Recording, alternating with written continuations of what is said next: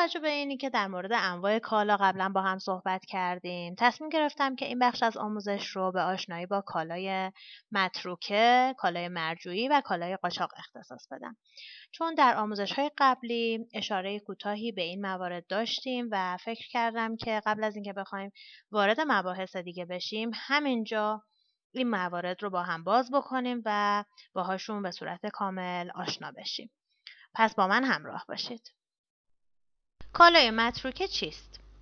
چنانچه از تاریخ ورود کالا به گمرک بیشتر از چهار ماه گذشته باشه و کالا از گمرک ترخیص نشده باشه یا صاحب کالا برای انجام تشریفات گمرکی و ترخیص کالا مراجعه نکرده باشه یا در صورتی که مراجعه کرده اسناد و مدارکی که لازم هست رو با تأخیر آورده باشه و یا مجوزهای خاصی رو که مورد نیاز برای ترخیص کالا هست ارائه نکرده باشه کالا متروکه میشه حالا اگر در فرودگاه های کشور باشه بعد از دو ماه و اگر در سایر اماکن گمرکی باشه یعنی گمرکات زمینی و دریایی بعد از چهار ماه توقف در واقع این کالا متروکه میشه که این تاریخ رو از تاریخ صدور اولین قبض انبار در نظر می‌گیرن در صورت موافقت گمرک در گمرکات زمینی و دریایی این تاریخ تا چهار ماه دیگه و در فرودگاه ها تا دو ماه دیگه قابل تمدید هستش. بعد از اینه که کالا متروکه میشه و این مدت هایی که ذکر کردیم یعنی در فرودگاه دو ماه و در گمرکات زمینی و دریایی چهار ماه که هر کدوم در واقع قابل تمدید هم هست کالا تحویل سازمان اموال تملیکی میشه. دلایل متروکه شدن کالاهای وارداتی چیه؟ یا کمبود نقدینگی صاحبان کالا هستش که در واقع پول لازم برای اینکه بیان و کالا رو از گمرک ترخیص بکنن ندارن؟ یا مجوزهاشون کامل نیستش؟ یا تایید بهداشت و استاندارد رو ندارن برای ترخیص کردن کالا؟ یا اسناد و مدارک رو به موقع نمیارن؟ و عواملی از این قبیل که توضیح دادیم. حالا کالای متروکه بعد از اینه که تحویل سازمان اموال تملیکی میشه چه اتفاقی براش میفته؟ به یکی از طرق زیر فروخته میشه. یا به حراج گذاشته میشه یا مزایده کتبی براش انجام میشه و یا خورده فروشی برای اون اتفاق میفته. کالای مرجوعی چیست؟ کالای مرجوعی کالاییه که به دلیل ممنوعیت یا غیر مجاز بودن و یا عدم تطبیق با مجوزهای مربوطه قابل ترخیص نیست و نمی‌تونه به هیچ عنوان از گمرک بیاد بیرون. بنابراین مجبور میشیم که اون رو چیکار بکنیم؟ به خارج از کشور مرجوع بکنیم. عواملی که ممکنه باعث عدم ترخیص کالا بشه چیه؟ یا عدم صدور گواهی استاندارد یا نداشتن گواهی بهداشت یا ممنوع بودن ورود کالا به داخل کشور نداشتن گواهی قرنطینه نباتی تصمیم صاحب کالا یهو منصرف میشه نمی‌خواد کالا رو از گمرک بیاره بیرون. عدم انطباق کالا با سفارشش یهو می‌بینیم که کالا با ثبت سفارشش مطابقت نداره و عواملی از این قبیل. که صاحب کالا مجبور میشه کالا رو مرجوع بکنه. همچنین همونطور که قبلا هم گفتیم توی آموزش های قبلی کالاهای مرجوعی آن دسته از کالاهایی هستند که به عنوان ورود موقت قبلا وارد کشور شدند و در پایان مهلت مربوطه برای اعاده به خارج از کشور اظهار مرجوع می شوند. اگه خاطرتون باشه توی ورود موقت این تعریف رو گفتیم. گفتیم میاد برای تایم مشخصی و بعد از پایان مهلت مشخص برای اعاده به خارج از کشور اظهار مرجوع می‌گیره. این هم تعریف کالای مرجوعی. حالا در این قسمت می‌خوایم ببینیم تفاوت کالای مرجوعی و کالای برگشتی چیه.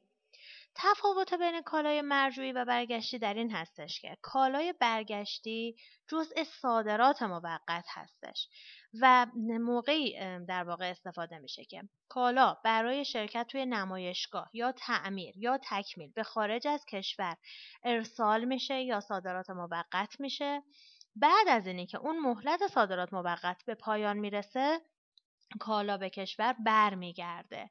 پس میگیم کالای برگشتی. اما برای کالای مرجوعی موقعی هستش که در واقع کالا قبل از ترخیص از گمرک برای ورود قطعی یا موقت به هر دلیل ممکنه به خارج از کشور مرجوع بشه. پس دقیقا می‌بینیم که برعکس همدیگه هستن.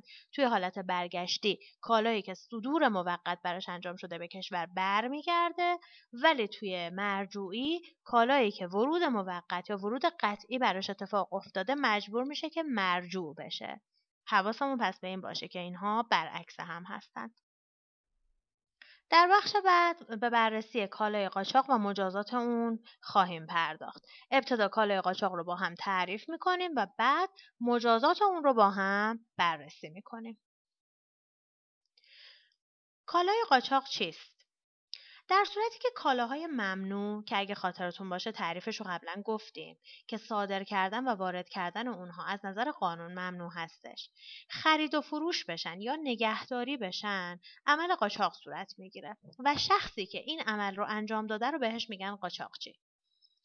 زمانی که یک کالا بدون اجازه دولت معامله بشه و یا به طور مخفیانه وارد مرزهای کشور بشه و یا از مرزهای کشور خارج بشه قاچاق کالا صورت گرفته.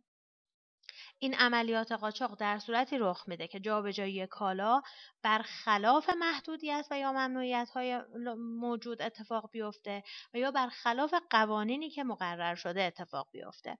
به عنوان مثال اگر ما کالای مجازی رو وارد کنیم یا صادر بکنیم بدون اینی که حقوق عوارض گمرکی مربوط به اون پرداخت بشه قاچاق به حساب میاد. اگر خاطرتون باشه ما در واقع توی ترانزیت اومدیم و گفتیم که چه توی ترانزیت داخلی و چه توی ترانزیت خارجی. حتما باید گمرک مقصد در مورد دریافت کالا اعلام وصول بکنه. در غیر این صورت کالا قاچاق محسوب میشه. چرا؟ به خاطر اینی که قسمت اول تعریفمون رو اگر نگاه بکنید میگه خرید و فروش و نگهداری. یعنی اینی که در واقع معلوم نیست که این کالا چی شده. آیا راننده اونو رو بوده؟ شرکت حمل اونو رو بوده؟ چی شده؟ و شرکت حمل در واقع اینجا امانتداری هست که باید کالا رو صحیح و سالم مقصد برسونه و تا وقتی گمرک مقصد اعلام وصول نکرده وضعیت کالا بلا تکلیفه و از مصادیق قاچاق محسوب میشه. و این رو هم یادتون باشه. همیشه ما در حمل و نقل میگیم هر نوع اظهار غلط و خلاف واقع برابر با قاچاق هستش. یعنی اگر که ما بیایم تعداد و یا وزن کالا رو خلاف اونچه که واقعیت هستش اظهار بکنیم در واقع داریم قاچاق می‌کنیم.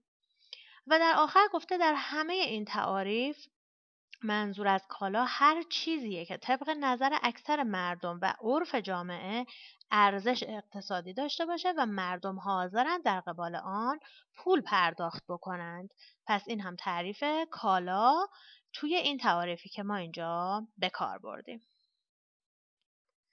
در بخش پایانی می‌خوایم مجازات قاچاق کالا و ارز رو با هم بررسی بکنیم.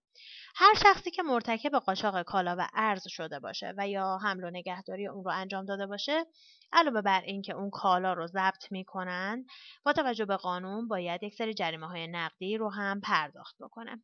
در صورتی که عین کالا موجود نباشه مرتکب حسب مورد باید معادل ارزش کالا رو پرداخت بکنه مگر اینی که از بین رفتن کالا از اراده وی خارج باشه. همچنین وجوه حاصل از قاچاق کالای ممنوع یعنی مبلغی که از فروش اون کالا به دست اومده و ابزار و وسایلی که جهت ساخت کالای ممنوع مورد استفاده قرار گرفته توسط قانون ضبط میشه. در مورد شرکت های حمل و نقلی که مرتکب عمل قاچاق شدند طبق در واقع آین نامه تاسیس و فعالیت شرکت های حمل و نقل بین المللی با اون شرکت رفتار میشه و شرکت هم باید در مقابل این عمل پاسخگو باشه.